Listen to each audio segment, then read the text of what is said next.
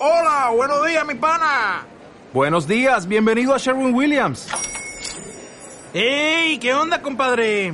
¿Qué onda? Ya tengo lista la pintura que ordenaste en el ProPlus app. Con más de 6.000 representantes en nuestras tiendas listos para atenderte en tu idioma y beneficios para contratistas que encontrarás en aliadopro.com. En Sherwin Williams somos el aliado del PRO.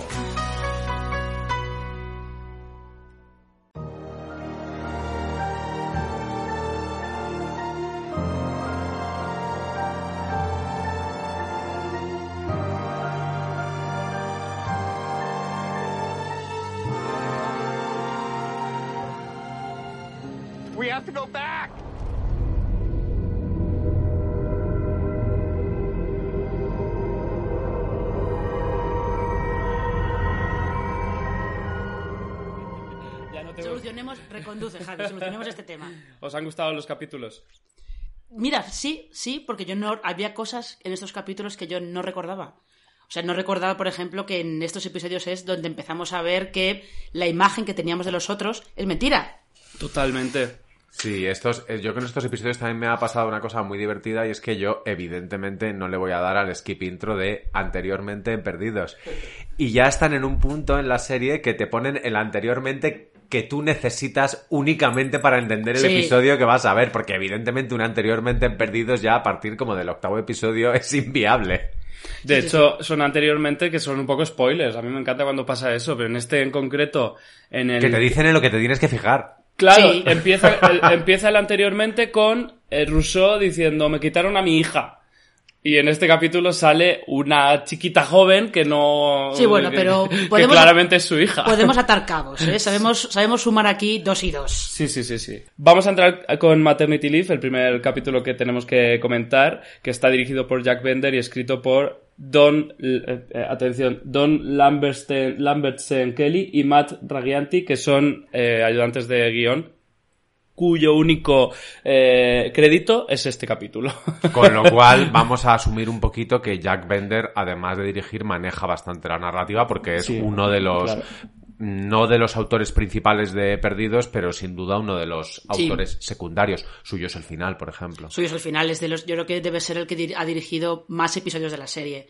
Probablemente, ¿Suyo y es el todos los importantes ¿En qué además. sentido? ¿eh? Es di- eh, lo dirige, lo dirige el último, él. Ah, claro, claro, claro, no, Jack Bender dirige... Bueno, pero es, pero no deja de ser ese, ese episodio final que, que yo la otra vez que, que vine al podcast ya dije algo que voy a, que voy a decir ahora y es que lo raro que es ver ahora perdidos habiendo visto ya el, El el final. Son dos experiencias completamente distintas y ni, ni mejor ni peor, pero claro, hay veces que yo intento ver esos digamos, eh, hilos y esos, esos huecos por donde yo puedo entender que la serie derivará en un high concept eh, over the top. Eh, pues no los veo. Pues no, No. los veo. No. Pero no, pero Igual no estaban todavía. ¿eh? Igual, no- igual no estaban, pero acordaos también que más, por lo que eh, siempre ha comentado Damon Lindelof y Carlton Cuse, creo que es más o menos por a estas alturas de la segunda temporada cuando ellos empezaron a decirle a ABC, empezaron a ir a, eh, a los ejecutivos de ABC en plan de necesitamos por favor que nos pongáis una fecha de final.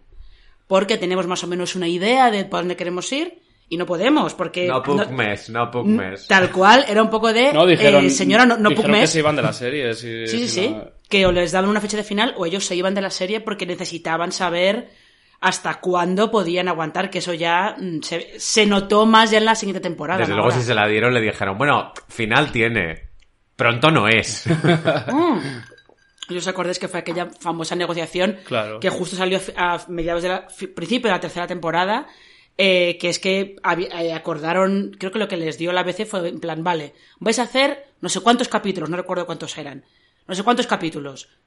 O vosotros organizáis como queráis en temporadas, y así es como llegaron a seis temporadas. Pero seis temporadas que también, a partir de, no recuerdo si fue la cuarta, ya eran en mid-season. Sí. En enero, menos episodios, y todas del tirón, sin tener que parar como hacían antes de seis en septiembre, mm, paramos, luego retomamos en enero, paramos. Que es justo cuando empecé yo a ver la, la serie en emisión semanal, digamos, porque yo hasta... ¿Con la tercera o la- Porque yo vi todo... Sí, creo que hasta la cuarta lo vi todo en, en DVD. Me compré los DVDs. De hecho, me compré una tele y un reproductor de DVD, que creo que lo conté aquí, solamente para poderlos ver en una parte de la casa sin molestar a nadie, a nadie más.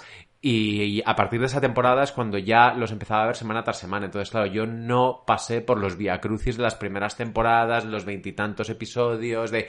y yo también la vi eh, digamos que en una experiencia que no tiene que ver con ninguna de las cosas que he dicho antes, de verla sin, sin saber el final y, y sabiéndolo, sino además una tercer tipo de experiencia que es eh, no sabía el final, pero sí que tenía amigos que, la, que le llevaban más adelantado y veía ese tipo de obsesión a mi alrededor y yo la quería para mí también. Había una, un sufrimiento muy disfrutable en la semana entre capítulo y capítulo. Sí. Sí, sí que es, que es donde estaba la gracia de la emisión semanal y donde está la gracia de la emisión semanal incluso en algunas series que se emiten ahora. Es lo mismo que pasa con eh, ahora la gente, la gente, por ejemplo, eh, los que ven The Voice semana a semana, se tienen una semana entera eh, comentando, buah, fíjate lo que ha pasado aquí y tal. Sí, yo estoy viendo la semana a semana, pero por alguna razón ya estoy fuera de esos fenómenos. Yo creo que o llega una edad en la que ya no te, o sea, todo este eh, elucubrar eh, por, eh, Es que y, yo creo que- y analizar que cada escena piensa que de The entonces Voice no era- pereza. Ya, Pero también. piensa que entonces no era ni siquiera viable. Es decir, cuando, cuando Netflix decide eh, con House of Cards poner la temporada entera o con Orange is the New Black, no me acuerdo con cuál fue la primera, o incluso si fue, si fue con la anterior, con Lilyhammer, decide colocar toda la temporada entera. em, Evidentemente ya lo hacíamos cuando veíamos DVDs o cuando descargábamos capítulos, pero no e- era, mm, no era el por defecto, digamos. Entonces, mm, yo creo que ahora esta especie de exotismo de la vuelta a lo, a lo semanal, que no deja de ser más que una estrategia comercial para seguir manteniendo el producto vivo promocionalmente, em, Es- que eso era normal, que es que era como se veía la Pero no se ha ido nunca, ¿eh? Aunque Netflix nos haya, nos haya conquistado y sea la, la reina y la líder y, y- y el... Sí, pero el modelo ahora es el- es jefe otro. de la secta. O sea, antes no te quedabas HBO no ha dejado de hacer eso. Sí, Y antes, pero antes no te quedabas viendo una Juego de serie. Tronos ha, ha sido todo este tiempo con Netflix y, y la hemos vivido igual. Sí. O sea que... mm, vamos, que yo creo que a mí lo que me gusta es que Net- Netflix se haya impuesto como, como, como uno de los, eh, una de las fuentes principales de entretenimiento, pero no haya impuesto su, su forma de, de, de emitir a, a otras cadenas, porque FX, HBO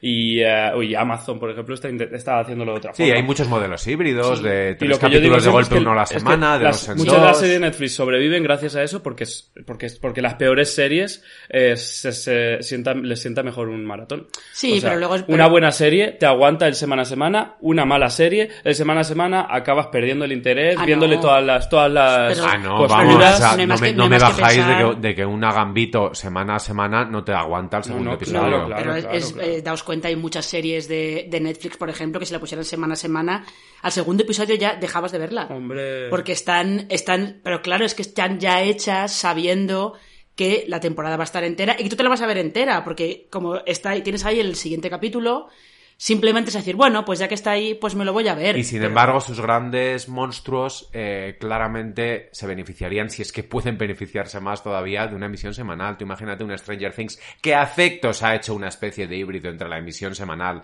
y el, y Sí. el binge watching, o un, o un en otro mercado distinto, un, un The Crown. Pero yo entonces, yo creo que este, este episodio de Perdidos lo sigo viendo en, en maratón. Los veo como en un pack de tres o de, o Ya, de es cuatro en su es- momento, y ahora los he visto en un, en un pack de dos, se me han hecho cortísimos. Es pero difícil no ponerte el siguiente. Cortísimos. Eh, Voy a leer la sinopsis, que, que, no, que no lo he hecho. Cuando Rousseau le dice a Claire que Aaron está infectado, ella intenta recordar qué le pasó cuando fue secuestra- secuestrada por los otros y acaba haciendo una expedición junto a Kate y Rousseau para encontrar el lugar donde fue retenida. Mientras tanto, va recordando que, aunque bajo el influjo de alguna sustancia, que ahora hablaremos de esto, estaba dispuesta a darle el bebé a los otros para que lo cuidaran. Y tengo una curiosidad, que es el único episodio que, solo una apuntada, habrá más, pero es el único episodio que tiene todos los flashbacks centrados en un personaje dentro de la isla, porque tuvimos el de los 48 días antes, que estaba todo el episodio ent- dentro de la isla, pero no eran, digamos, flashbacks centrados en un personaje, sino que te contaba todo lo que había pasado con los de la cola. Y una pregunta respondida, eh, que, que- que es qué le pasó a Claire cuando, cuando la raptaron, que estaba ahí pululando. Eh, Una pregunta, favor, respondida que nadie le interesaba Ya. demasiado. Tengo muchas preguntas apuntadas que no son Pero, nada pero es que, interesantes. pero es que además, eh, eh, al final, la pregunta respondida al- para lo que sirve es para que la serie empiece a levantar un poco el telón de quiénes son los otros y qué están haciendo en la isla. Y que van a empezar a responder preguntas. Es Sí, decir, sí, la- sí. la- el momento que empiezas a responder preguntas ya asumes que te van a que te van a dar más respuestas y eso es importante. Es decir, la serie en algún momento tiene que eh, avanzar narrativamente lo que, lo Sí. que va a hacer. ¿Quién nos iba a decir lo que vendría después? Claro. Ya, bueno, claro, es que eso no se puede Hay saber preguntas ahora. que prefieres que no te respondan. Justo, justo. Sí, es una serie que equilibra muy bien eh, y lo estamos viendo en la segunda temporada. Vamos, yo lo llevo viendo toda la, toda la temporada. El relleno y, la, y el avance de, de la mitología y de la, y de las, Mm. y, y de la trama. Y fíjate, con este episodio, yo como siempre, cuando os escucho en el podcast y habláis de un episodio de transición, de un episodio importante, de un epi- yo no, no, en Perdidos tengo muchos problemas en, en distinguir qué episodios son de transición, qué episodios son importantes, porque de repente hay un episodio que todo el mundo te dice no es de transición, pero se resuelve una, una Mm. pregunta o yo entiendo que un, episodio en el que muere alguien nunca puede ser un episodio de, No, de pero- transición, por ejemplo. Aquí me, en esta serie me pierdo, otras las analizo mucho mejor. Pero también suele pasar, pasaba con estas series de Network de 20 no sé cuántos capítulos, que es un debate que han tenido muchos críticos estadounidenses últimamente, que dicen que, claro, estas, estas temporadas tan largas, evidentemente no tenías trama para 24 episodios. Había que meter capítulos que lo que hacías era eh, avanzar el- el- lo que era la- el desarrollo de los personajes. Profundizar en los personajes. Claro, eh, tienes ahí a lo mejor en este está todo muy centrado en Claire, pero luego fíjate que eh, toda la todo lo que tienes, lo que tienen con Henry Gale, que ya hablaremos de Henry Gale, todo lo que tienen con Henry en la escotilla entre Jack y Locke, lo que están haciendo es avanzar, como dice Ana Lucía, eh, Jack y Locke suficiente tienen con preocuparse de Locke y Jack. Ay, qué frase más buena. sí, Están sí. ahí. Qué frase más buena. La verdad es que Ana Lucía, eh, este podcast está sirviendo mucho de reivindicación de, Sí. de Ana Lucía, porque Ana Lucía además tenía una capacidad cómica muy buena, que no la, que nunca la, la mm, aprovecharon fundamentalmente porque yo creo que desde, que desde el primer episodio se querían quitar al personaje de encima. No sé si al personaje, no sé si a la actriz, no sé si las dos cosas, pero no la quiere nada la serie. Ya. Nada. Ya. Y es un personaje que se ve, se ve, se ve que es un poco como la nueva Kate, como quien dice, ¿no? Como la tía Pero que en ningún momento resolutiva y ella práctica. le diga a Kate, Kate, tú no estás hasta el coño de Claro. estos ya. Claro, vámonos tú y yo y qué que no? den. Porque de hecho aquí en este episodio está la expedición que llega un momento en el que piensas que ahí se podría estar fraguando un nuevo, un nuevo liderazgo, o Sí. un liderazgo alternativo, que también que tres patas para un banco, pero, pero, pero no, no ocurre y yo creo que es porque no saben qué hacer los guionistas con dos de los personajes. Evidentemente, Kate es una protagonista, pero no saben qué hacer con Rousseau, que ahora sí que hablamos de Rousseau, Sí. y no saben qué hacer con Ana Lucía, o sí que saben qué hacer, pero Ya. implica eh, eh, sashay away. Nos han tocado dos capítulos bastante femeninos, en realidad. Este, Sí. este de Maternity Leave es eh, capítulo de chicas, de repente, con, esas, Sí. con esa expedición de estas tres mujeres. Pero no es una expedición de la señorita Pepis. A mí eso sí que, sí que me gusta porque hacer una expedición de la señorita Pepis, incluso aprovechar para hacer una especie de microtrama en la que una, a ver, no se me entienda mal, una tiene la regla y no tiene compresas, entonces la otra le hace una cosa con unas hojas. O sea, hay unas cosas ahí que en el siguiente episodio habrá un momento, el momento test de maternidad, que nos podemos, eh, que yo además cuando vi ese test dije, los antígenos. en serio, pioneros. Eh, pero no, no es, eh, no hacen un momento paréntesis Chocholandia, ¿sabes? Como sí que ha pasado en alguna otra Sí, serie. sí, sí. Es verdad que también son tres personajes muy peculiares y que dices, vale, sí, se van juntas de, de excursión, pero es que casi es una sitcom. La, Es- la es un base poco- es una sitcom. Es un poco sitcom, pero tú fíjate, eh, yo creo que he perdido siempre he tenido, siempre, siempre aparecían como polos de liderazgo alternativos a Jack y Locke, que al final Jack y Locke están tan centrados en sí mismos y tan centrados en sus mierdas, y en uno en el rollo de soy el líder pero no quiero, y el otro está con sus movidas místicas y cosas así. Ese choque de penes. Pero el que es otro- este- que es este conflicto. Pero Es siempre hablamos de Locke, es pero es que Locke es un personaje interesante en el sentido de que él va tres temporadas por delante de todos los demás. Es decir, él está caminando en la isla. Sí. Entonces, ahí hay un indiscutible eh, que le pone a él en otra serie distinta. ¿Cómo no va a comportarse como un chamán? ¿Cómo no va a estar, cómo no va a mm, creer en los milagros y en el misticismo y en el poder de la isla? ¿Cómo no va a querer Ya. quedarse ahí toda su vida si lo que le ha pasado es absolutamente milagroso? Y tiene un médico al lado intentando hacer inventos y dice que la medicina aquí, tío. No funciona. Funciona regular. Está way beyond. Ya. Lo, no, que es pero... un- lo que es probablemente antivacunas. Que, que en este capítulo hay Sí. una trama de vacuna. A mí me sorprende ahora, volviendo a ver la serie, que se explora poco. En capítulos anteriores sí que es verdad que se le abre una especie de vía hacia que dentro de, los arquetipos que ocupan en la, en la tribu de la isla o en la sociedad de la isla, él sea el chamán, él sea el sacerdote, y reculan bastante, porque además, de hecho, en estos dos episodios que comentamos hoy, Locke está súper tranquilo. Sí. No da la turra. Mm. Eh, no te cita cosas. Es más, está. Yo creo que también porque sabe que estando Mr. Echo, eh, la turra. Que le da una eh, turra a Henry Gale bastante, pero bastante Fíjate, grande. pero si antes decíamos que con Ana Lucía es, no sabían qué hacer, con Mister Echo claramente ellos decían que tenían un plan. Yo no tengo muy claro qué plan tenían porque es un personaje que está muy perdido desde el principio. Muy perdido. Es un personaje muy raro porque es un personaje muy atractivo sobre, sobre el papel, tiene este, mm, este físico apabullante, este, este color de piel que la luz le, la luz hace cosas alucinantes en la, en la, en la cara de este hombre. Y eso, claro, una serie de, de network, una serie en abierto, normalmente no se preocupa demasiado por esto, pero si lo encuentra, lo aprovecha. Y es verdad que él es como muy actor de teatro al que le haces unos primeros planos y está entre la sobreactuación y una intensidad que te, que te comes. Pero es que es muy pesado. Te estás refiriendo a Dewale Akinoye. Ab- No pienso pronunciar su nombre. Ya lo, Ya, ya sí. lo hizo Isabel. Eh, muy bien, Isabel, gracias por concursar. me lo he apuntado porque me sentía mal, me sentía ya un poquito racistón, la verdad. a, de, a Dewale Akinoye. Ya. No es muy buen actor, no. De hecho, es, es como... eh, eh, es lo que tú dices, eh, sobreactuado, sobreactuado. Yo lo veo como... Está demasiado, está demasiado intenso y además yo no Tiene sé una cara si- de loco constantemente. Sí, además yo no sé, con este actor, por lo que se ve, tuvieron, o sea, tuvieron problemas porque él, eh, sí, lo contratan y tal, y una vez que llega a Hawái se da cuenta de que no quiere estar en Hawái.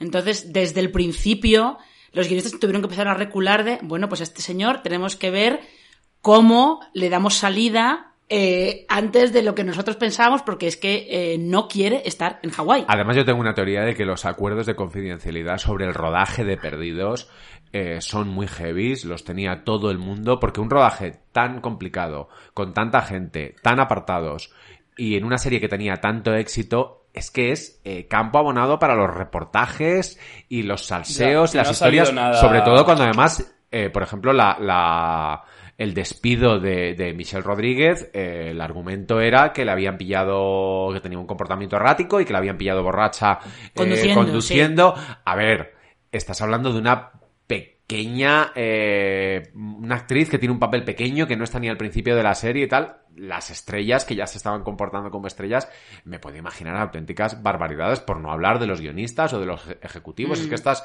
estamos hablando de un rodaje, porque yo, yo asistí, em, que era un poco el- un rodaje pandémico antes de que existiera la pandemia. Estaban todos ahí en, en, en Hawái viviendo, que se habían comprado casas y que algunos estaban incluso estudiando. A ver, eh, eh, Josh Holloway creo que se, que se sacó el título de Realtor. En, en- Para aprovechar. En Hawái. O sea, er- es un, es un sitio muy específico y un rodaje muy concreto como para que no se haya convertido en el Apocalypse Now de la, de la televisión, aunque sea un poquito. Es, es muy raro. Y, y la historia del despido de este hombre cuyo nombre no voy a, no voy a pronunciar. Wale Wale Akinoye Agbaje. Exacto. También es muy, muy ambigua. Decían que si se quería ir a hacer una película. Luego Cristóbal dijo el otro día que él le, habían- le había contado uno de los guionistas que es que no le soportaban, que era un actor dificilísimo.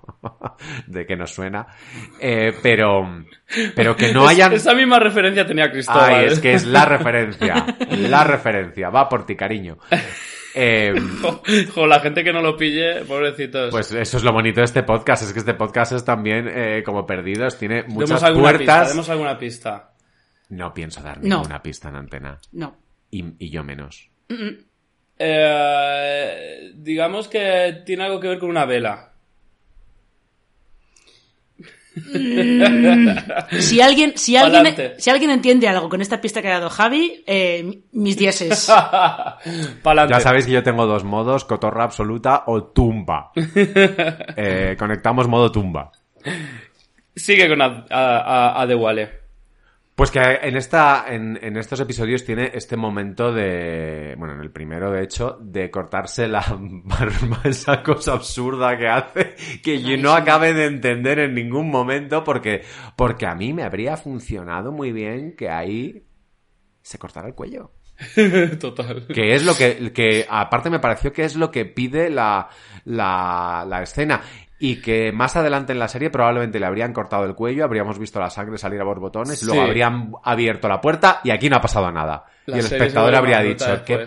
Sí, pero que, se vuelve luego mucho más ambigua en el sentido de lo, de incluso lo, lo onírico, que en esta serie está muy bajo control, porque si ya empezamos a meter lo onírico, ya eh, nos volvemos locos, lo ponen de vez en cuando, pero lo controlan. Em, ese tipo de escenas como la de, como la de el actor del que no voy a decir su nombre, cortándose el- la barba esa, esa absurda, la habrían llevado a otro, a otro sitio. Tú imagínate esta serie vista desde los ojos de Henry Gale, que llega, eh, le- le- le- la loca la- la- le- le- le- lo mete en una trampa, luego le dispara una flecha, luego lo meten en un sitio y el otro loco Said le, tortura y se pone a llorar porque alguien se le ha muerto, luego, Claro, pero luego es que ve a ya- Loki y Jack y, todo- y toda esa es- dinámica. Es nuevamente como- ya conocer lo que va a pasar con este personaje. Sí. Entonces ya estás en otro, ya estás en otro Ya. sitio y estás en otro modo mental que a mí me funciona perfectamente, Sí, sí, sí, sí. pero yo no recuerdo lo que eh, sentí la primera vez que vi a este tío, que es probablemente eh, Michael Emerson es una de las personas con uno de los físicos más eh, débiles, o sea, es alguien que no imaginas sobreviviendo en una en una isla. Entonces, claro, como entonces no sabemos lo que ahora sí que sabemos, Sí, pero, ta- pero también es verdad que hay que tener en cuenta que eh, una vez que tú, cuando ves perdidos la primera vez, en su momento, puede ser, había la- puede ser que hubiera espectadores que hubieran visto a Michael Emerson en algún trabajo anterior, tipo el asesino en serie muy chungo que hace en El Abogado.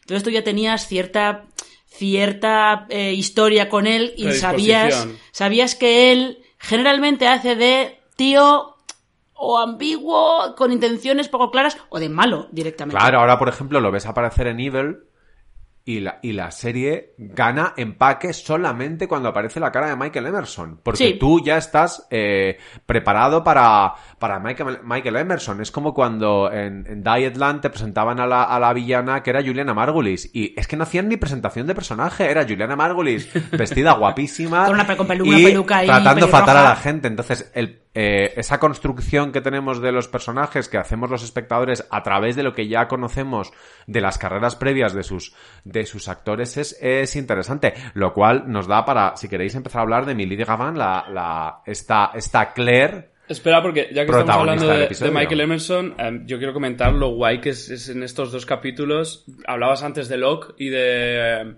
Y de, y de es que está rebajado como chamán. Locke, aparte, en estos capítulos vemos como Henry Gale se mete en su cabeza. Sí. Que, que, que, es, que, es, que es la primera vez que vemos a Locke realmente. des- de- bueno, mm, ya lo hemos visto desequilibrado un poco cuando estuvo a punto de perder el movimiento otra vez y tal, pero como que aquí Henry Gale consigue rayarle la cabeza. Claro, pero porque, pero porque ahí yo creo que tú también estás, empiezas, empiezas a ver, empiezas a sospechar que mm, Henry no es quien dice ser. Hombre, Sobre todo porque enseguida, enseguida él lee perfectamente las dinámicas de poder que hay y dice, bueno, aquí tengo yo el campo abonado. Hombre. Estos dos se creen que los dos mandan y están los dos peleados entre sí, pues por aquí yo me meto y la voy a liar parda. Y que voy a liar además parda. en ese, en ese reparto de papeles de eh, el líder carismático que sería Loki, el líder práctico que sería, que sería Jack, em, claro, cuanta más gente aparezca nueva, es una, eh, es lanzar los dados otra vez de a ver si va a ser este el que me desmonte el chiringuito. Al final aquí hay unas dinámicas de autoridad,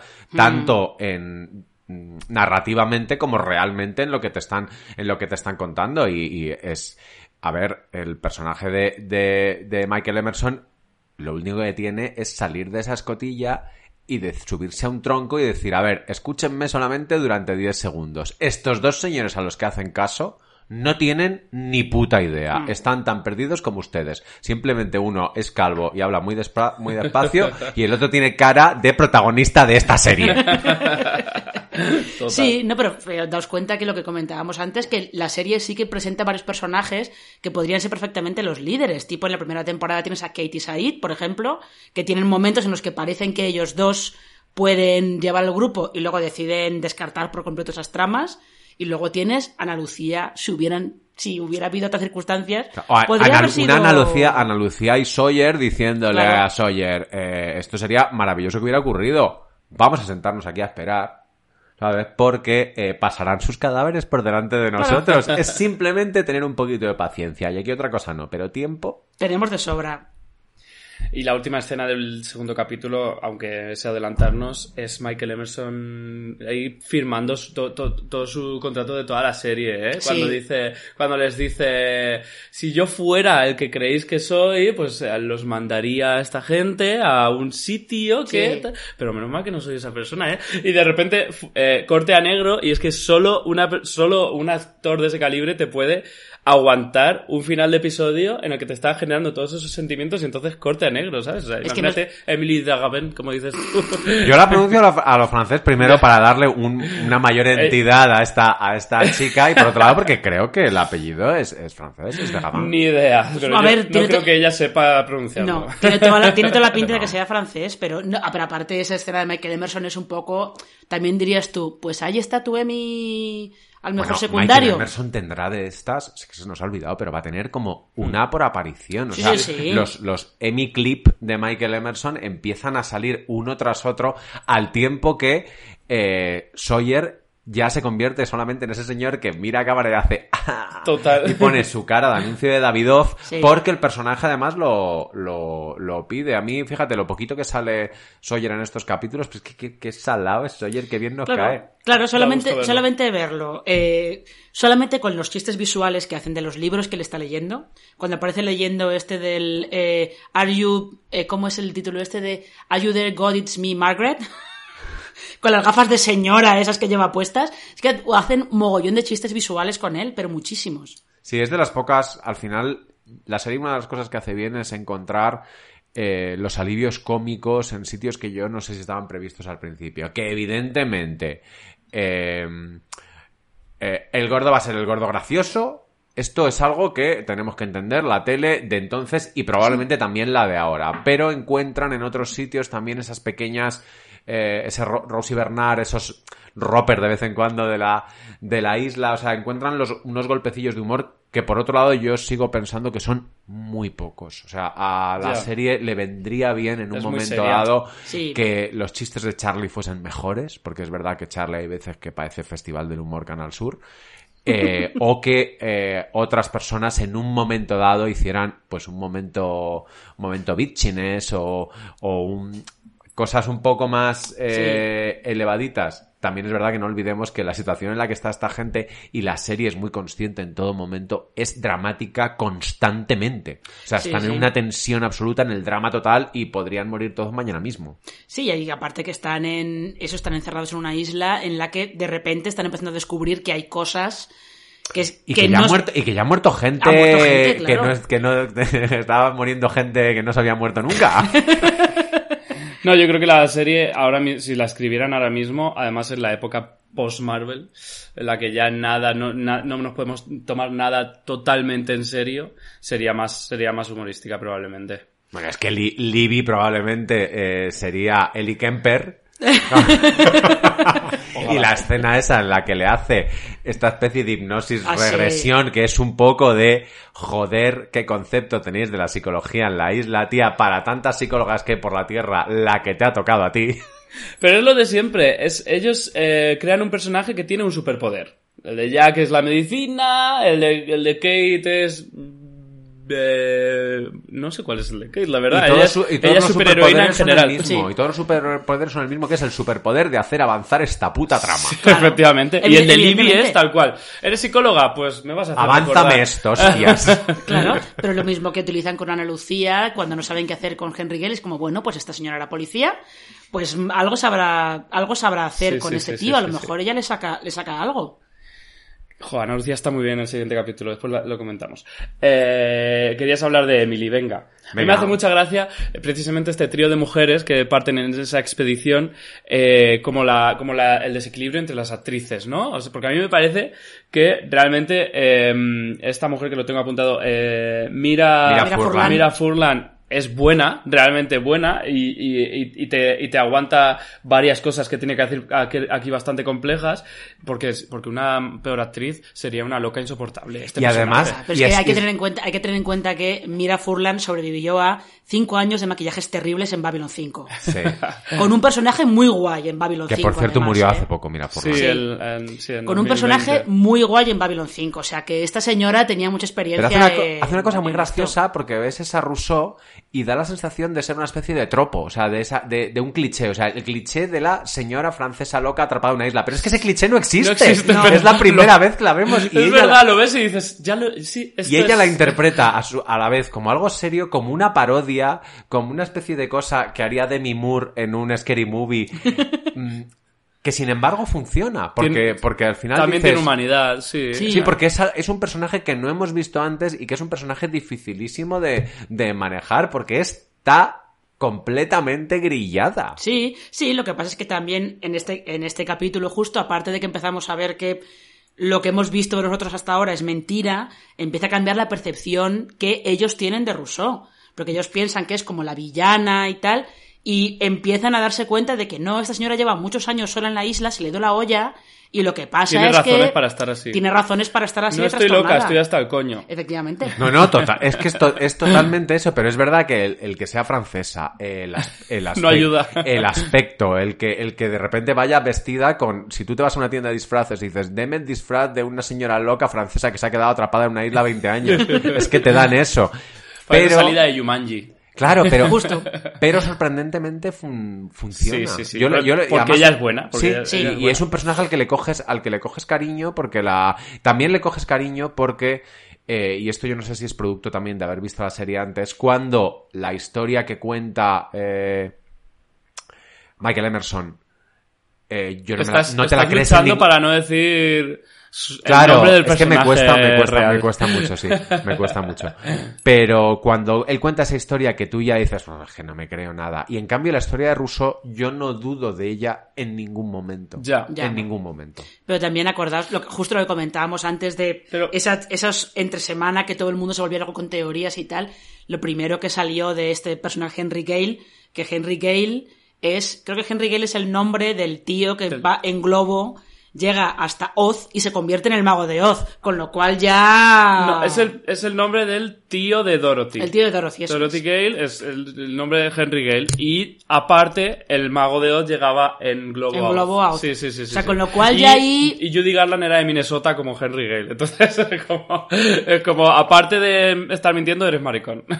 Que aparte me imagino estas teorías en su momento que la gente diría que abran la escotilla que dentro está Liza Minnelli. que...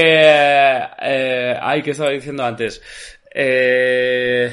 No me acuerdo, pero es, lo que estaba diciendo de la actriz de Mira, Fur- de Mira Furlan es que ella es buenísima, a su lado Emily de Rabin es nefasta, nefasta, pero eh, Eva, Evangeline Lilly está en medio, que al lado de, de Emily de, ah, de Emily parece Meryl Streep y al lado de, de Mira Furlan parece Mónica Cruz. Pero es una hay- estrella. hay- es hay- que aquí yo creo que funciona muy bien el, La fotogenia. el- la fotogenia No, no, de las, claro, de las claro, estrellas, claro. que es una cosa que Perdidos nos demostró, pues eso, que, que había gente que es estrella y que no es estrella. eh.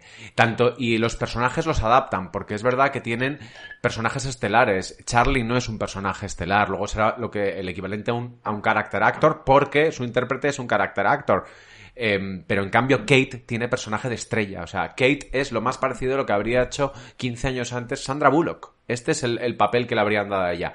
Y en el caso de, de Emily, claro, yo la veo y no puedo evitar pensar en una Claire Danes haciendo ese papel. Es decir, en alguien con esa capacidad de hacer lo que se le pide durante este episodio. Pero claro, Claire Danes entonces ya pertenece a la realeza televisiva de. HBO. Es una actriz con una, con una carrera muy peculiar. Pero yo no puedo evitar pensar eh, si hubieran optado por un All-Star Cast, que no lo, no lo hicieron porque no había pasta y porque una de las premisas de la serie también es para qué vamos a meter estrellas si, Si las vamos a podemos matarlas. y si las podemos fabricar y, algo- y con algunas Sí. les o si las podemos fabricar para que sean estrellas mientras hacen la serie y luego que no lo sean para otros que ya es el, el- la jugada perfecta pero aquí a mí para el papel de Emily claro no me pide una estrella para el resto de la serie pero sí para este episodio. Ya. Ya.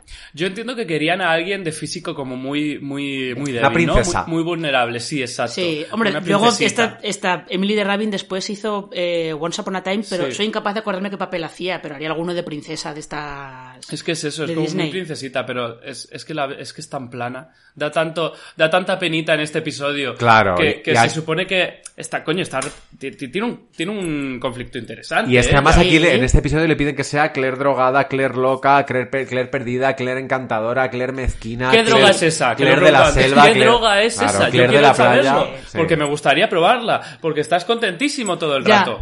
The, Todo Na- igual. The Night of a Thousand Claires. Vienes muy RuPaul tú hoy. Me vengo con las referencias aprendidas, joder. Allá donde Sí, fueres. Pero no, pero es verdad que eh, a ella le piden muchas cosas, sobre todo porque es que además, eh, gracias a ella, empiezas a ver, eh, empiezas a descubrir cosas de Dharma. Hmm. O sea, que es que ese capítulo es importante por eso, porque de repente empiezas a descubrir cosas de Dharma, de estos otros son unos tíos que están experimentando en la selva, aún no sabes qué están haciendo ahí, y que aparte de la escotilla, hay más escotillas, entre comillas, escondidas por toda la selva. O sea, esto era una cosa, un... te explotaba la cabeza a unos niveles grandes. Y algo que no se, dice- no se dice en la serie, pero por, el- por, aquí, por aquí ya se estaba comentando mucho en los foros, es que los otros están muy interesados en los niños. Mm. Porque se llevan a Walt, se llevan a los dos niños de la, de la cola, están interesados en robarle el bebé a esta mujer. Es como que... Claro, eh, pero es que eso es el momento, como el momento, como, tiene un nombre técnico, el momento en el que en una película, en una serie, a un villano le ves acariciando un perro, de manera que en tu cabeza como espectador ya no lo conviertes en un, en un monstruo unidim- unidimensional, sino que el mundo lo ha hecho así, también tiene su parte de bondad, digamos que es inventar complejidad donde no la hay. Lo de los niños funciona siempre. O sea, Sí. tú, tú- nadie quiere eh, que los niños los pasen mal, excepto los, los programas esos que se disfrazan de, de estrellas maduras. Pero... Yo he de decir que no me importa que los niños los pasen mal en la ficción, yo no sé qué problema tengo, pero yo no puedo ver que los, que los ancianos lo pasen mal ni los animales. Ahora, los niños. Ya, ya, ahí estoy, ahí estoy Ni siquiera. Deborah Vance. Ni siquiera... ¿Eh? Ni siquiera Deborah Vance en Hacks. Ah, Deborah Vance. eh, No disfrutas cuando lo no- pasa mal. No la veo como anciana. Fíjate, no computa como anciana. Yo sí porque no me escucha. Hombre, di solo a la Bueno, cara. eso te iba a decir yo. Verás tú lo rápido que acababas ahí en el desierto de Las Vegas, abandonado. Pero es verdad que aquí hay un, el momento de la droga, que lo estabais, lo estabais contando antes, está sorprendentemente bien contado narrativamente. No es fácil eh, entender que cuando ella, porque ella no es lista. No. Entonces, no es, hay, hay momentos en los que dices, tan tonta no puede ser. Y está muy bien contado el momento en el que el primísimo, por cierto, el El primísimo, de primísimo, Tom, es verdad. le mete, le mete la inyección. El primísimo de... Claro, es que William Mapother, que es el actor que hace de Ethan, es el primo de Tom Cruise. Ah, no lo sabía. El primísimo. Conexiones. Con la peluquísima. Conexiones. Conexiones ahí. Mola mucho el momento en el que se ve a, mm, a Mr. Friendly de repente sin, sin barba y después Kate descubre este, este, este- esta taquilla delirante en la que hay atrecho teatral y hay un líquido que pone eh, Pegamento, teatral. de teatro. Por si no te había quedado claro que era todo mentira. con el logo Pero, de Dharma. pero creo. fíjate que Con el logo de Dharma, claro. Se me había olvidado lo de los productos Dharma, lo- la Sí, gracia que sí, tenía sí, aquello. La los, gracia que los tenía cereales aquello. Dharma que comen los otros en la escotilla. Eh. Es todo como los productos Acme, pero productos eh, ¿Tenéis algún merchandising todavía de De Dharma. De Yo Dharma? no llegué a tener nunca ninguno. Yo Abrieron este bar en Barcelona. ¿Seguirá no abierto? No lo sé, pues que fue donde yo vi el último episodio. Claro, claro. Con el taxista que me llevó. Sí, porque me dijo, ¿dónde vas a estas horas? Dije, voy a ver el último episodio de, de Perdidos a, a un bar temático. Y me dijo, ¿me puedo quedar? Dije, pues, Por tú mismo. pues claro. Eh, Suena sexy, la verdad. A ver, suena sexy, sí. No lo Pero fue. no lo era, No ¿no? lo fue. Eh, ¿Qué más nos queda por, por hablar de este capítulo? A ver.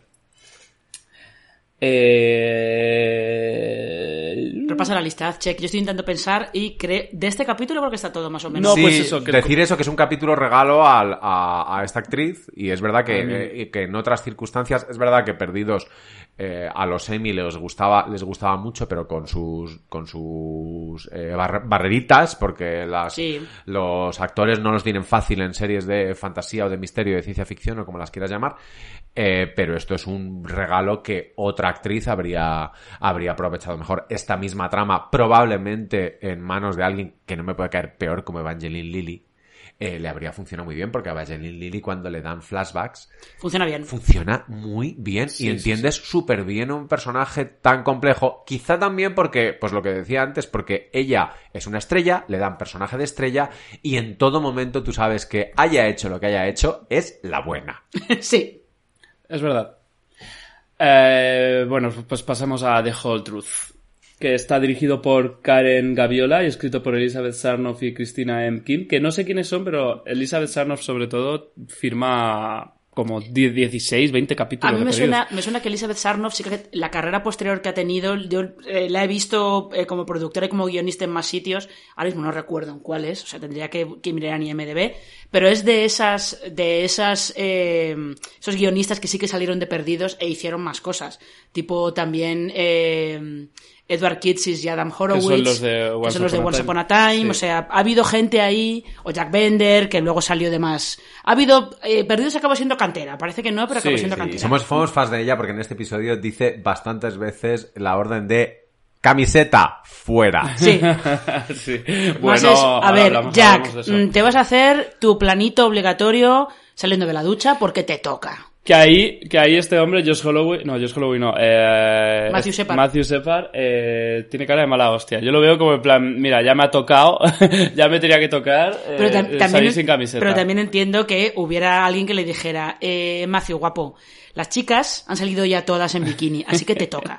Ah, o sea, se mojan camisetas por encima de muchas posibilidades en esta, en esta serie, así que ya tocaba. Pero es verdad que aquí tenemos también, eh, empezamos con una escena preciosa de Sun y Jin en, su, en su flashback en, en Corea que es súper sexy porque ellos no pueden estar más guapos, más buenos. La escena es súper guarrindonga y además enseña una cosa que a mí me interesa mucho de las, la teta- narrativa. las tetas de Jin.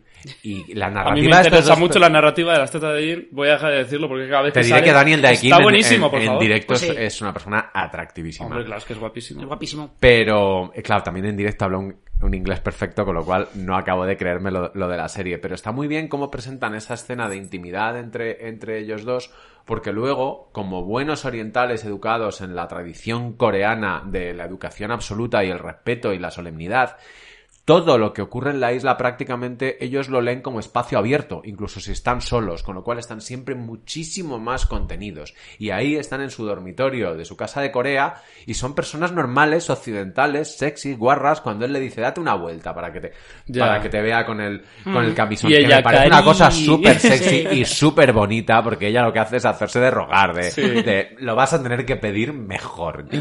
Y, y me gusta mucho porque luego la serie intentará romper esa, esa barrera y digamos que occidentalizarlos y nunca lo va, lo va a conseguir porque la cultura coreana, tanto de clase como de, como, como de, no decir género. de raza, de, De género, de género. Sí, no, pero Mm. la, la- la cultura por la clase que ocupan y por el país en el que Sí.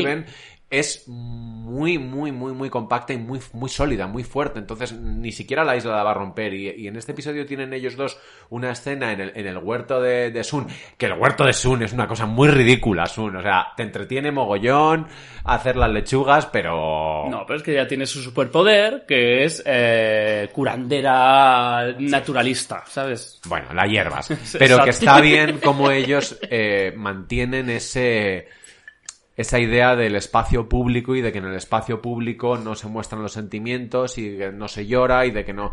Y ellos me parece que como actores están estupendos haciendo eso porque además siempre se cuestionó mucho la coreaneidad me La acabo de inventar una palabra guay, pero sí. guay, el coreanismo. Coreanismo. Estaban haciendo la, coreane- la coreanez regular, les La decían. mariconez. Pero porque Daniel, porque Daniel Dae Kim en realidad es canadiense Pues y mira. él, creo que él decía que él no hablaba coreano, No que había tenido que aprender sí, coreano para la, si para la eres serie. una señora de Busan experta en estudios coreanos, probablemente respetemos tu opinión al respecto. A mí me parece que el contraste está súper bien y en este Sí. episodio se ve muy bien. Sí, yo según leí, eh, a ella, ¿cómo se llama ella? Junjin Kim. Jun Jin Kim eh, le daba bastante vergüenza el coreano de porque ella sí sabe coreano el coreano de Daniel de Kim. En plan, y, que, y que si fuéramos coreanos eh, sería un poco como el español de Gustavo Fring en Breaking Bad. tiene pinta de que ese es ese tipo de... Tiene, pinta, tiene pinta, pero acordaos también que para el año 2005, 2006, y cuando está emitiendo esta, esta temporada, que de repente hubiera en, en la tele en abierto una serie en Estados Unidos subtitulada. Con coreanos hablando en coreano. Con coreanos hablando en, este coreano. Capítulo, step by step, una, por de, favor. una de las cosas que leí de este capítulo es que se tardan cinco minutos en hablar en inglés en este capítulo, lo cual es, es, es muy, muy revolucionario en una televisión, en una serie en abierto. Eh, no he leído la sinopsis. Sun sospecha que está embarazada y le pide a Sawyer un test. En los flashbacks vemos cómo eran sus clases de inglés y el problema que tenían ella y Jean para tener hijos. Mientras tanto, Ana Lucía interroga a Henry Gale y consigue un mapa que lleva supuestamente al globo con el que llegó a la isla. Said, Ana Lucía y Charlie emprenden una expedición para ver si el globo es real. Eh, curiosidades. El test de embarazo de Sun es de Whitmore Labs, un nombre que conoceremos más adelante y hasta aquí puedo leer.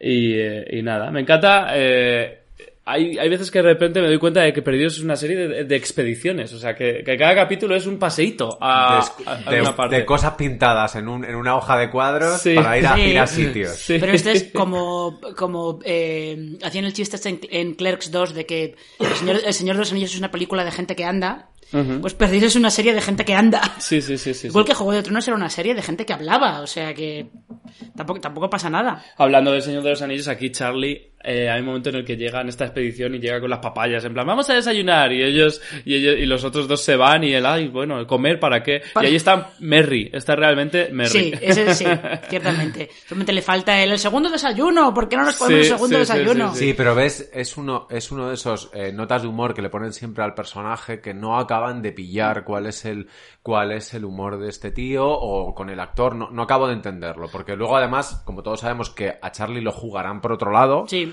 eh, me parece muy, muy estéril. Eh, me hace mucha más gracia Ana, Ana Lucía pero haciendo sus comentarios. Lo hablo siempre, esto es cuestión de sensibilidades. En su momento Charlie nos encantó. Sí. Yo no sé si a ti, pero a la gente le encantó y a mí me gustaba Charlie en su momento. Ahora claro, no, lo no, no, y odiamos a Ana Lucía, Ana Lucía como si no hubiera un mañana. No, claro, sí, pero sí, esa, sí, es la, esa, es la, diferencia de que ahora hemos visto toda la serie ah. y sabemos, por ejemplo, por dónde va a ir Charlie. Y sabemos también... A mí no me molesta por dónde va a ir Charlie, me molesta la, la etapa en la que está Charlie ahora mismo, que está sí. realmente, es realmente ridícula la interpretación nos de él como... Y Said nos caía fenomenal, y a mí Said ahora me parece un, un cero a la izquierda. Un, sobre todo un personaje peligrosísimo. Sí. Eh, una, para los guionistas, claro, oro, porque lo pueden tener ahí aparcado en lo que le haga la cabecita a cucú. Pero que lo ves y dices, en su momento yo no, yo decía, qué guay que tienen a Said en la isla. No, de qué guay nada. Quiero decir, no es, no es precisamente alguien con que quieras estar. Esa persona no. con esos, con esa obsesión con la autoridad y a la vez problemas con la autoridad, que los derechos humanos de aquella manera, porque como a mí me hicieron tal, yo te voy a hacer a ti Pascual. Ya. Eh, También te digo que, evidentemente, ahora ese personaje no lo interpretaría Navin Andrews, que no deja de ser un británico de origen indio, creo, eh, haciendo de iraquí, ahora lo haría otro, otro actor, por supuesto, mm. pero bueno. Sí, a lo mejor sería una exploración más interesante de todos esos conflictos, porque desde luego en Perdidos la, la, la exploración del conflicto de Said no, no es nada no, no, no, no, es nada jugosa. Y cuando lo hacen, eh, a veces son súper cacharreros contando las cosas y otras veces intentando hacer como hacen en este episodio, que luego si queréis hablamos de esta conversa microconversación que tienen él y Ana Lucía, abren un melón alucinante que bueno, que como todos sabemos lo que fue de Ana Lucía, pues no, no tendrá mayor repercusión. ¿Te refieres a cuando le pide perdón ella o, o, cuál? No, hay un momento en el que, primero, hay un momento de tensión sexual de que Ana Lucía no se da cuenta de que está durmiendo Sessi, que es una cosa que a mí me hace mucha gracia, y él la está mirando. Y hay una escena réplica de mil que hemos visto. ¿Pero tú crees que es tensión sexual? No puede ser otra cosa. Es que es, es, que es algo no muy termino raro, yo, ¿no? termino yo de Es verlo algo- eso, ¿eh? Él, él no la sé. está mirando, pero está como absorto, no sé. Yo, es que él está A ver, como ella en esta está, etapa ella está de- durmiendo. Entonces, Claro, claro que está durmiendo sexy, Él- pero él es- porque... Está cachondo es. porque ha perdido a Shannon y ve a esta chica ahí, ¿no? Claro, y, el, y hay un momento en el que eh, es verdad que la tensión ahí, que ella no deja de ser la culpable de una, de una muerte en la isla, una muerte que a Said le podría haber, en otra serie paralela, a Said le podría haber desquiciado, él se habría subido a un, a un árbol y o bien, o bien- se hubiera colgado o, o bien habría cogido un arma y los habría matado a todos. Y en cambio aquí hay un momento en el que le dice, eh, no, no, no, no, no, no, Eh, los que mataron a Shannon fueron los otros. Em, hay una especie de cosa aquí de, de comprender cómo funciona un ejército, de mm, que no sabes si es que él ha perdido completamente la cabeza o que tiene las cosas clarísimas respecto a la parte militar de esa sociedad que tienen que, que tienen que, que montar. Tú no has visto los capítulos anteriores a este, ¿no? O Sí. sea, ¿sí? ¿Has- has- has- ¿Llevas viendo todo? Me he quedado alguno. Vale, eh, no, es porque es que veo varias cosas en, en lo que estás diciendo que, que he visto claras en los últimos episodios. Es, eh, bueno, por una parte, creo que, creo que Perdidos es muy cacharrera, como tú dices, a veces en, en ciertas cosas. Y eh, lo que están haciendo con Said es crearle unas, unas motivaciones que ya vienen de, de cuando aparece Henry Gale y tal, como de repente él está empeñado en que, en que los otros, en, en, en su odio hacia los otros. Una motivación que aparece de repente eh, y que está muy mal explicada. Pero luego aparte sí que hay un, en los últimos episodios una mm, un, eh, cierta, cierta construcción de la idea de que están en guerra. De que hay, de que hay un, Claro, es sí, lo que digo, de la- que es, de que la parte otros de- y de que ellos tienen que montar su propio ejército. De la parte militar, de la... y, y que cierta parte del conflicto que hay entre Loki y Jack es también porque porque porque uno uno quizá está más marcial que el otro y como que hay ahí como varias Y porque están de alguna manera invalidados, incluso con lo que tiene la sociedad norteamericana con las armas, están como invalidados a ser los que decidan el destino de las armas. Que es verdad que en estos dos episodios vemos lo frívola que es la sociedad norteamericana con las pistolas. O sea, Sí. en plan de, dame una pistola y no te doy una pistola, ¿para qué la quieres, cariño? O sea, ese momento de Sawyer y de, y de Kate nos hace muchísima gracia, pero según han avanzado los años y hemos visto lo que pasa por tener pistolas a mano, lo que pasó ayer por la tarde y y pasa el momento de cada día Efectivamente. Claro, y la, la conversación de Charlie sobre su pistola que se la pide a Ana Lucía, pero no se la va a dar a Ana Lucía porque Ana Lucía es una, es una asesina como si cualquiera con una pistola no pudiese convertirse en uno, pero bueno, en fin. Y entonces le da la pistola a Said y dices, ¿y qué coño hacía siendo Charlie la persona que llevaba la pistola in the first place? Ya. Está muy mal, muy mal trabajado Charlie en esta temporada porque de verdad que venimos de un capítulo en el que se supone que ha atacado a Sun y ha seguido sin ser rastreado a Locke. Ya. Lo Y cual no tiene ningún sentido. Y porque su capacidad de generar humor hace que un día se le pueda disparar la pistola, darle en el pie y ahora, escayolado tres meses. Pero es que- es que es es- muy ridículo. Pero que en este capítulo está realmente insoportable. Sí, pero porque es eso, es, es un personaje que... Son de estos personajes que se nota que los guionistas empiezan a perder un poco... eh, en no el norte con ellos, pero como que no terminan de encontrarles... A Kate le pasa igual, no terminan de encontrar el cómo seguir con ella más adelante, que es una cosa que Pero irán adoran a encontrando los después. actores. Entonces los Sí. cuidan de una manera que a mí me parece un poco absurda porque los están como... Mientras las tramas avanzan... Es verdad que la trama de Charlie, como era todo... Como Charlie lo tenía todo y tenía todos los issues y tenía todos los detonantes tenía todas las claves. Su superpoder es la drogadicción. Pero claro, el personaje luego no es tan... No, No es tan divertido. No, no, no, no. También no. te digo que ahora, por ejemplo, probablemente una, una serie como Perdidos que se hiciera ahora iría muy a saco con la capacidad de las drogas de abrir universos y probablemente Charlie estaría teniendo alucinaciones súper correctas sobre por dónde va a ir la serie a base de meterse jaco y más jaco. Qué buena idea, la verdad. Es buenísima. bueno, pero es que ahí sería blanquear la heroína, no sé, es una... Es, es- es- en fin. Eh, ¿qué, os parece la escena en la que... Eh, la escena que empieza con Jean eh, destruyendo el, el, el, el huerto de, de Sun? Pero es que, pero es que eso es una cosa. Creo que es una cosa que. eh, visto. Visto revisto entonces también, yo creo, ¿eh? Porque ellos, claro, tienen, te tienen que construir a Jean como ese marido controlador.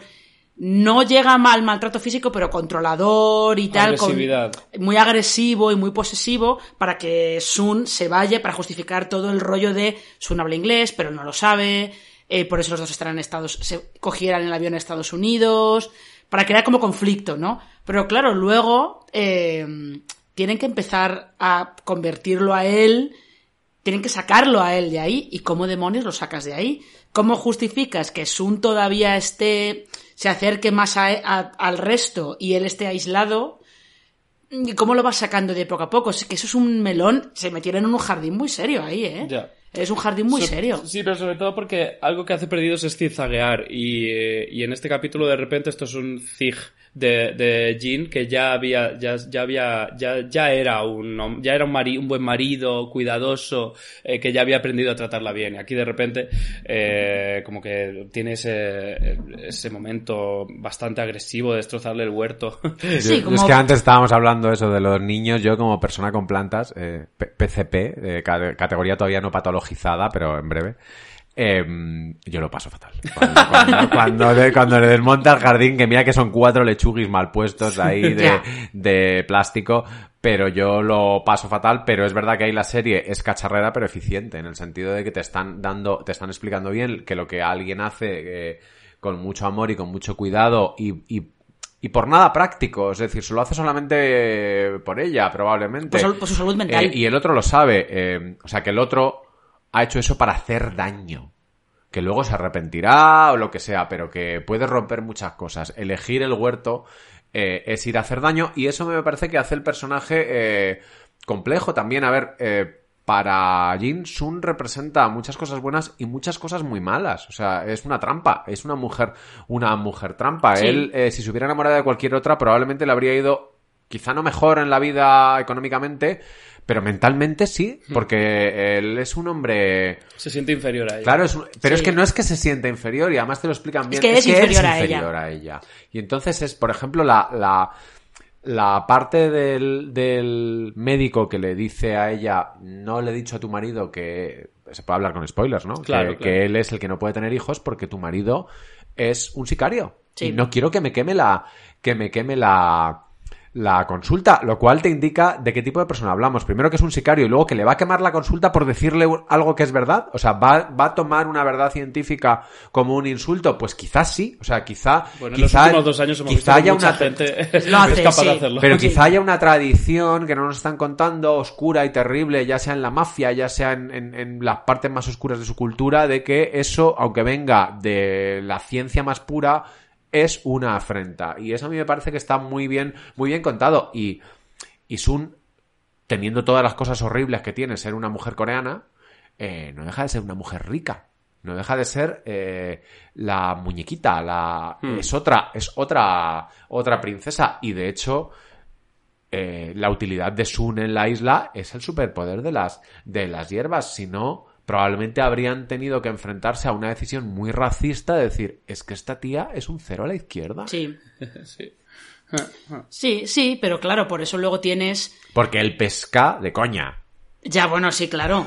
Bueno, el momento de Bernard intentando co- eh, conseguir ostras con perlas en para la playa. Rose. Bernard de repente ahí está también drogadísimo porque la, la- el mecanismo mental que tiene de... de- de- pero, aquel que- pero ¿cuántos documentales National Geographic ha visto? Ninguno, Pero él claramente él ninguno. cree que esas señoras en Japón que hacen apnea a 40 metros para sacar una perla y de, y de cada 40 que sacan se quedan con dos, esas que son tontas.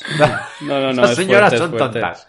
Es muy ridículo. Sí, que no se entere Rose, porque Rose como, como, Rose como le llegue que su marido va haciendo semejante gilipollas, le dirá, mira, no, ni perlas ni hostias, tú me vas a ir a por unas papayas y unos mangos. Y con eso vamos bien. No, pero claro, Bernard ahí simplemente está para hacer, para avanzar un poco lo que está haciendo este capítulo, que es un poco empezar a rehabilitar a Jean.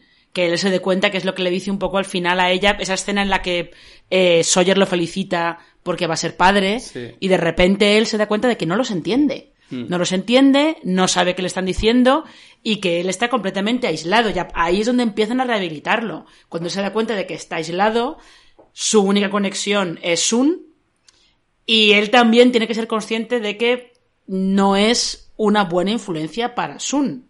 Sawyer porque es súper heterosexual, pero cuando hace de la marica mala de la isla, que te la suelto así, ahí te la dejo. Ojo, la, cuidado, eh. la, prostituta mala de Moulin Rouge. esta. que dice el, el poeta. Uy, perdón. El... sí, sí, sí, totalmente. Y, y Pero ahí sale, y ahí nuevamente sale es sin que es camiseta tan también. gracioso. Sí, claro, sale sin camiseta. Pero es que es tan gracioso. Es que lo hace tan bien. Sí, sí, es que sí, sí, ti- sí, esta sí. cosa del golfo encantador Sí. la, la pilla, la pilla tan bien. O sea, está tan bien contado el triángulo, dentro de que es un triángulo eh, trágico, eh, de alguna manera, entre Kate, Jack y, y Sawyer, porque, porque Kate es que evidentemente, ¿con quién te lo vas a pasar bien? O sea, ¿a quién, ¿con quién te va, quién- con quién te vas de fin de semana? ¿Con quién te irías a vivir 10 años y con quién te irías de fin de semana loco sin billete de vuelta? Si es que está clarísimo. De hecho, le, le hizo una putada increíble eh, engatusándola para conseguir todas las armas y al capítulo siguiente ella le pide un arma y él se la da y ella ya pone carita de "Ay, gracias. le hace el chocho pesicola con Sí, Sawyer. sí, sí, sí. Eh, hablabais de tensión sexual antes de Ana Lucía con Said y hay también un momento en el que Jack sale de hablar con Henry Gale se, o se encuentra Ana Lucía o al revés y hay, hay como unos planos extraños en los que se supone que está habiendo, creo, tensión sexual pero solo hay incomodidad. Ya, sí, Yo no sé si es cosa de, de los, de, de- los actores o, o no O sé. igual, igual No hay ellos, estaban, estaban intentando probar cosas a ver si por ahí Ana Lucía podía, podía Pero toda la energía que desprenden eh, Kate y Sawyer es que ahí Jackie y Ana Lucía de verdad que es... es- Pero nos da la sensación de, que ahora, por ejemplo, que hemos visto cómo funcionan los rodajes o cómo han funcionado los rodajes del COVID, es decir, con que aunque tú no te dieras cuenta, tú sabías que la gente tenía órdenes de no acercarse demasiado, de tocarse solamente lo necesario. Nos da la sensación de que en, en- es verdad que yo soy, un- ya sabéis, muy, muy físico, muy tocón, pero eh, nos da la sensación de que en Perdidos se tocan muy poco. De que hay unos mantenimientos de distancia, no sé si son por el plano o por el. Que, que a veces generan que lo que podría ser yo qué sé, hay veces que una, que una mano por encima de los hombros o, o que, o que un, un toque en, en la espalda para que te des la vuelta eh, le dan un punto de, de calor humano que la serie a veces es tremendamente fría. Sí. No te estoy diciendo que se estén abrazando todo el rato, pero hay veces que yo digo, coño, un poquito de amor. Pero la verdad es que tendría sentido que se abrazaran todo el rato. Si tú piensas en ese tipo de experiencias, Sí. como cuando vas a un reality. Es un campamento. todo todo Claro, se magnifica en la todo casa, se pues en la isla todo se magnifica. No, y pero- lo más seguro es que estuvieran, eh, vamos, que te coges un cariño y empiezas a. Y, lo a pienso todo sobre todo, por ejemplo, mucho... eh, También son americanos, que los españoles somos muy tocones. Sí, muy- pero yo, por ejemplo, en el caso, yo puedo entender que en el caso de los hombres y que narrativamente puedes decir, uy, ten cuidado porque a ver si el espectador va a pensar que tal que cual. La gente funciona así. Aunque lo que entrando en, en el baño cuando Jack está en la ducha me parece, me parece bastante. Sí, es un momento un poquito... Y sin embargo está completamente desactivado porque luego ellos, madre mía, que ni el, ni el pelo una gamba, ¿sabes? Eh, hacen una serie de comentarios de tíos, tran- tranquilos, ¿eh? Relajaos, Pero que no pasa nada, Sois ¿eh? heterosexuales, lo Claro, pillamos. no pasa, no pasa, no pasa absolutamente nada, pero sí que me pasa a veces con,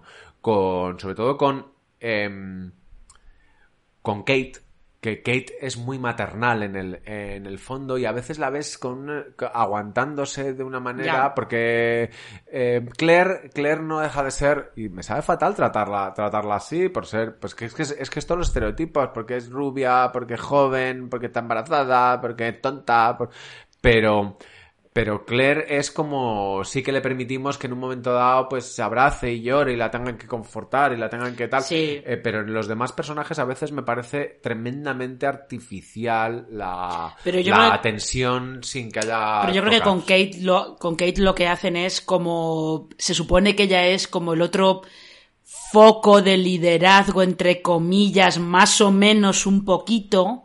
No pueden darles el lado ese como más. eh, no sé si maternal, pero el lado ese de estar como más controlando a la gente y tal, porque se la vería débil, porque el espectador de entonces la vería débil. Pero ¿y cómo estamos edu- educados eh, audiovisualmente? Que tú y yo sabemos que no va a ser la líder nunca. Jamás, pero que es- Nunca es que jamás. es así. Y en cambio, cuando ves The Walking Dead, cuando entran en ese pueblo que lo dirige Toba Felsun, lo dirige Toba Felsun. Sí. Y tú sabes que el marido, que es más grande que ella y que es el ingeniero, cuando ella le dice, no, esto no lo vamos a votar. Esto se va a hacer lo que diga mi coño. Son ya 10 años que han pasado Sí. en los cuales hemos admitido que eso ocurra. Tú ahora mismo, una Ana Lucía, y siempre vuelvo a ella, eh, sería eh, problemática por la capacidad que tiene de demostrar que ella es una buena cacique militar, que es una buena calisi, que es que ella es chunga, de verdad.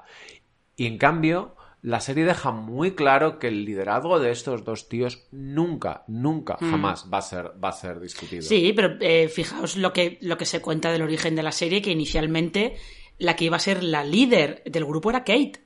Y la idea que ellos tenían era matar a Jack al final del piloto y seguir con Kate. Pero cuando pusieron el, el- los test screenings del piloto, a la gente le gustó mucho Jack. Entonces, eh, ahí se quedó. Ahí se quedó. Yo creo que tendría que haber matado a Jack al principio. Yo creo porque que por- Jack, va, ca- según pasa la serie, cada vez es más cargante, ¿eh? Y que además, a Habría él, por ejemplo, el Sí. trauma, sus traumas de médico de que se le muere gente, que es el trauma del 99,99% de los médicos que se dedican a lo que se dedica, eh, él lo convierte en una especie de cosa de honor, de hombría, de masculinidad, de nuestra altura. Él es muy mi- pesado. De mi padre. Te aseguro que si le, que si le pasa a una médico interpretada por ella, luego se vuelve drogadicta y medio puta y sale por las noches y se pierde con los hombres porque tiene un trauma, porque tiene un trauma. Yo creo que se nota mucho los años que han pasado Sí. desde el momento de Perdidos hasta, hasta ahora. Y no me extrañaría que parte de la locura de Evangeline Lilly, que la tiene, Uy, mucha. venga de que ella misma haya visto Perdidos y diga, mira, la princesa ahí otra vez a punto de a rescatarla. Otra vez a punto de a rescatarla. Y encima, como la van rescatando por turnos, Sí. ni siquiera puede decir, tú no eres mi, tú no eres mi, mi príncipe que me tiene que salvar, porque se lo tendría que decir a dos. Sí, es verdad que incluso al principio jugaban con que Said y ella tenían eh, cosita. Y ahí No también con la serie con quién deja, aparearla. Sí. Y Como si fuera una vaca. Sí, sí, nuevamente la serie deja clarísimo, de alguna manera, o está en nuestras cabezas, o saben que está en nuestras cabezas, que los negros con los negros, los blancos con los blancos, y los coreanos con los coreanos. Bueno, pero ahí está Rose Bernard. Y, en- y es, y es alucinante, y es el amor verdadero, y Sí. ay, es que lo han superado todo. Pero yo creo que se ¿Pero qué nota, van a superar? se nota, se nota mucho eh, que es una serie que empieza en 2004, que es para ABC, que, que es propiedad de Disney, que estaba en prime time. O sea, se nota, se nota mucho todas, todas las cosas que ellos tienen que ir, a las que se tienen que ir amoldando para no, por ejemplo, lo de Kate. Kate no puede parecer débil nunca. En el- cuando no está, cuando está en Jackie Sawyer, entonces sí, porque ya ellos ponen la fuerza. Pero si no, ella no puede parecer débil nunca. Porque si en el momento en el que parezca débil, todo lo que ellos intenten hacer con ese personaje de medio líder o medio tal, se les desmonta. Porque la el espe- parte el espectador Charlie- de la época ya dice, pues y ya Charlie, está, como no. con estos momentos que tiene como cuidador del niño, claramente la serie te está diciendo que no es tan tío, que, que, es, que está un poquito Sí. por debajo, que es un poco el tercer sexo, que Es- sí, ese es que es casi un eunuco, ¿sabes? Y, y a mí eso me parece como... Y por eso está él siempre intentando demostrar. porque además Sí, eh, intentando te demostrar que es tan hombre como los demás. a un tío que es un rockero heroinómano en alguien sexualmente inofensivo desde el punto de vista agresivo. Cuando dices, bueno, hija, tú has visto películas también, tú te has leído el, la Rolling Stone, quiero decir, a lo mejor no tienes que fiarte de este tío, pero por lo que sea, consiguen que no nos, te- no te- no nos planteemos en ningún momento eh, que este tío se pueda salir de, de su cliché. Cosa que, por cierto, la serie hace súper bien. ¿eh? Los coloca en un, en un clic de Famóvil dentro a cada uno y los clics se Sí, mueven fenomenal. Pero no salen nunca. O sea, la idea de una sorpresa de personalidad de alguien que haya estado mintiendo, por ejemplo, sobre su personalidad, es muy, muy sutil. Han mentido sobre lo que han hecho, han mentido sobre... Sí. Pero nunca han mentido sobre quiénes son. Y la serie te deja muy claro desde el principio Es que eso, quiénes son. eso se reserva solamente para los villanos, para los malos. El Sun mentir, es una villana cojonuda. Sun en un Claro. momento podría haber, o sea, potencial podría haber dicho, este era el señor que, o sea, que mm, le sacaba las, las castañas del fuego a mi padre y una nueva castaña del fuego que es follarme, porque este señor me gusta y no da problemas. Pero sin embargo, ella es honorable desde el primer momento. Mm. Sabes que no te la, que no te la va a liar. Yo creo que hoy una serie como Perdidos eh, tendría las sorpresas en otros, En otros en sitios, otros sí. Puede ser. En los personajes, decir? Probablemente Sí. en los personajes, Sin porque embargo- siempre se dice que es una serie character driven, pero yo cada vez eh, tengo más problemas en caracterizar una serie tan larga y donde los personajes eh, llega un momento que hacen lo que pone, a veces parece que sacan su manual de, del bolsillo de atrás, sacan su manual de su propio personaje y dicen, ¿qué haría mi personaje en esta situación? Y lo hacen. Eh, y cada vez tengo más claro que es una serie completamente plot driven. Yo ahí veo Yo mezcla. creo que ellos son el ancla. Yo Sí. creo que ellos son el ancla. Yo creo que te enganchas a la serie porque sabes quiénes son precisamente, porque, porque tú ves a Kate y ves que es buena a pesar de que te estén diciendo que es mala, y ves a Jack y sabes que es un líder eh, y, que, y que en eso basa toda su personalidad, y, y como que efectivamente todo lo que tú estás diciendo de, de, de que saben eh, decirte qué- quién es cada uno, es una de las, una de las eh, bazas de que, para que la serie te, te enganche. Y yo creo que... A que sabemos mantienes- que Libby no se la está liando a Harley. No, no, claro. que no se la Claro. está liando. Cuando, no. cuando dices, a mí me interesa una tía que dice, uy, el gordo proveedor, este está por mí. Yo necesito Sin embargo, luego aparece en la tercera temporada una mujer que sabes que no es de fiar. A ver, luego la serie. Eh, sí, lo que pasa es que los es otros ver- es que no es de es fiar verdad- ni- ninguno, ya lo sabemos. No van a Claro. ser ninguno de fiar, todos van a ser oscurísimos. Pero nuevamente es igual, hay un grupo en el que todos son oscurísimos, el mundo los ha- por lo que sea, o porque el mundo los ha hecho así, y otros y otro en el que todo el mundo es eh, eh, clarísimo. Pero aún Ya. así, esa mujer ya sabéis que luego mm, también tiene su propia... eh, la serie la hace evolucionar, cambia, va hacia otro lado, o sea que es, Sí. es una cosa un poco eh, un poco distinta, pero de todas maneras, lo del character driven o no, no hay más que fijarse en todas las eh, todas las imitadores que salieron de perdidos después. Y el no mejor ejemplo siempre es Flash Forward. Flash forward. ¿Por qué Flash Forward no funciona? Porque esos personajes no le importan a nadie. Claro.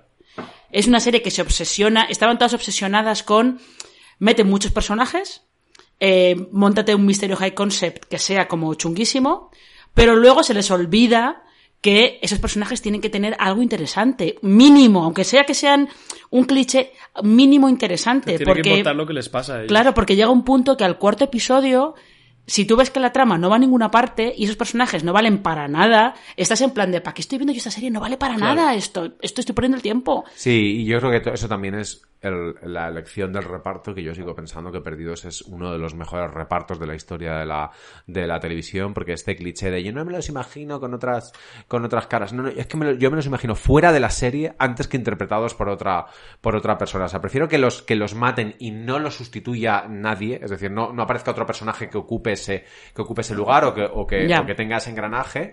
eh, porque los tengo tan asociados y los tengo tan bien caracterizados en mi, cabeza y me funciona tan bien el físico de cada personaje con lo que hacen.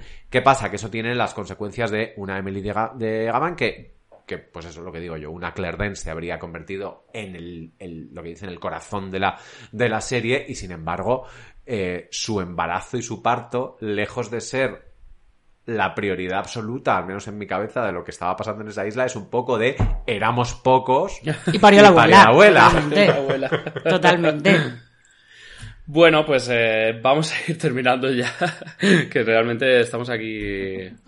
eh, pero vaya, tenemos cuerda para rato. Bueno, tenemos cuerda para todo, para todo lo que quieras, porque yo ya, o sea, es que hasta eh, justo lo que decía antes Alberto de cómo sería Perdidos hecho ahora, pues no hay más que ver eh, The Wilds. Porque The Wilds es básicamente Perdidos, pero hecho ahora. Porque están, eh, hay personajes que mienten sobre quiénes son, también es- tienen flashbacks centrados en cada uno de los personajes, el, mis- el misterio se resuelve mucho antes y va por otro lado, pero es tal cual. ¿Cómo sería Perdidos ahora? Que aquí se Ahí nos ha olvidado tienes. también, pero tienen como mogollón de misterios todavía hay pendientes que los han dejado en el to-do list. Sí. Que han pasado Que la unas tengo yo cosas que yo estaría todavía con la cabeza loca en plan de maricón que hay un humo, que hay un humo. El humo. Que no os peguéis por chorradas, que hay un humo. ¿Sabes? Em, no lo sé. Y, y a mí una cosa que me, que me flipa de la serie es la gestión de la cosa médica.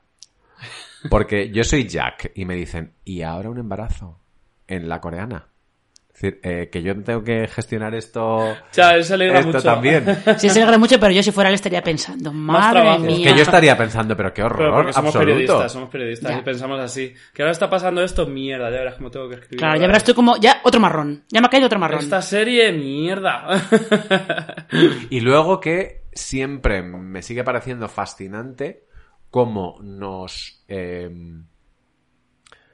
nos escatiman el momento en el que Locke les pueda decir sentaos un momento. Ah, pero porque se lo guardan. Eso siempre se lo guardan. Es que estoy intentando pensar. Pero que está bien que si que el no- final de esa no me temporada es el que yo recuerdo. que no me siento estafado, no me siento Ya. estafado. Porque te está entreteniendo mucho. Claro. Todo el rato. ¿Cuándo os empezasteis a sentir estafados por la serie o nunca ocurrió? Solo en la sexta temporada. Sí, y, so- y durante solamente la toda sexta. la sexta temporada. Yo creo que la- cuando ya sabíamos que era la última, ¿verdad?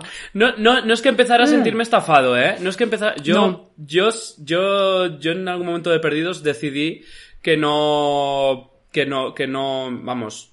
Que sabía que tenía que esperar de ella. Yo sabía que estaba en una relación con una persona que me estaba poniendo los cuernos y que se estaba riendo de mí. Pero cuando estaba conmigo era muy feliz.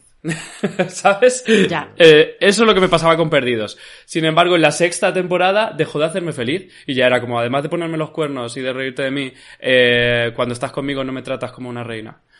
Y ahí, También ahí es verdad que la sexta yo- temporada, y esto yo lo, lo analicé en su momento, es en la que ya no hay imágenes para recordar eh, muy potentes. La No. imagen para recordar de la sexta temporada, lo voy a decir así fuera de contexto, es Jack dando una patada voladora en una, en una colina. Sí. Y es tan ridículo. Es tan ridículo. Es, Bueno, luego, habría- aparte habría- el- habría que entender ya- el epílogo este. Claro, igual, imágenes es- otra ridículas cosa, otra antes, cosa es decir, es. imágenes ridículas y de, y de, y de chupito en casa. Pero eh, eran potentes. O sea, eran, eran potentes y, y eran, y se nos han quedado en la retina. Y la serie llegó un momento que dejó de tener esa, esa capacidad. A mí, a mí las, los momentos brutales de, de perdidos, como además no acabo de colocarlos bien en la trama, cuando me los he encontrado ahora viendo la serie, es como que vuelvo a recuperar el, ah, Ya. era esto, es verdad, era, este Sí, era el, sí, este era el momento, pero es verdad que la serie los acaba, los termina por agotar, claro. A ver, evidentemente son un montón de episodios, son muchos años y en la sexta temporada se cumple una cosa que yo creo que deberíamos aprender todos, que es un final no tiene que darte todas las respuestas. Ya. Hay preguntas que es mejor no responder. Bueno, siempre lo decimos, Lindelof en su siguiente proyecto dijo que no hay que responder, tranquilas, que no respondo. Aquí no se da ni una sola respuesta y cuando se da una respuesta te quedas en plan de, bueno, hay una respuesta, ¿te la, te la crees o no te la crees? Pero Como en un artículo que leí, las 5 W son what the fuck, what the fuck, what the fuck, what the fuck, what the fuck. Es una sobre Leftovers. Ma- Maravilla. bueno, pues eh, muchísimas gracias por venir. Otra vez. Eh, id pensando qué os gusta de la tercera temporada. Aunque vosotros dos me dijisteis que lo que yo quisiera. Y- Sí. Y, mira, así habéis acabado. Bueno, Aún está- están bien los capítulos. Yo conste, conste que yo, por ejemplo, eh, tengo curiosidad por volver a ver esos seis primeros episodios de la tercera temporada que fueron tan de- defenestrados Sí, sí, sí, y que fueron que convencieron un poco a la ABC de que efectivamente hay que a esta gente tenemos que darle un una fecha de final. Hay unos chiquitos ahí en Hawái Claro. que están gastando un montón de dinero y Que que, igual- mandan emails enloquecidos a las 3 de la mañana. Sí, que igual estaría bien que les hiciéramos caso y que les dijéramos, venga, venid que vamos a, a pensar cuándo podéis acabar Lo mismo esto. escribieron mal a, a propósito. Dijeron, vamos a Puede hacer ser. capítulos un poquito malos. Puede ser. para ver si... Yo creo además la tercera ser. temporada es la temporada en la que ya los actores de Perdidos ya están mandando a correos y llamadas y whatsapps a sus agentes de Hollywood y diciéndoles, ¿puedo liarla ya? ¿Ya soy Sí. esa persona? Pero sin embargo, el principio de la tercera temporada tiene. eh, tiene un capítulo que está muy bien. ¿El que es dices? Claro, que es ese en el que tenemos. eh, se cambia el momento. eh, Make Your Own Kind of Music por el momento Downtown, que yo creo que eso sí, Sí, que merece sí, la sí, pena. Ay, sí, qué bonita. Bueno, pues eh, nada, gracias por venir y hasta, hasta la próxima. Hasta la próxima. Tenemos que Gracias volver. por invitarnos. We have to go back. We have to go back. siempre, siempre. Oh,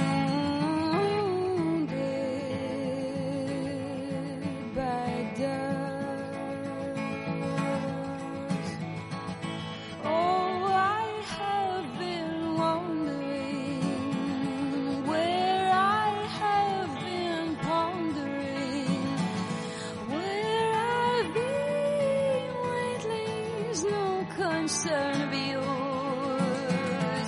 Who's been touching my skin?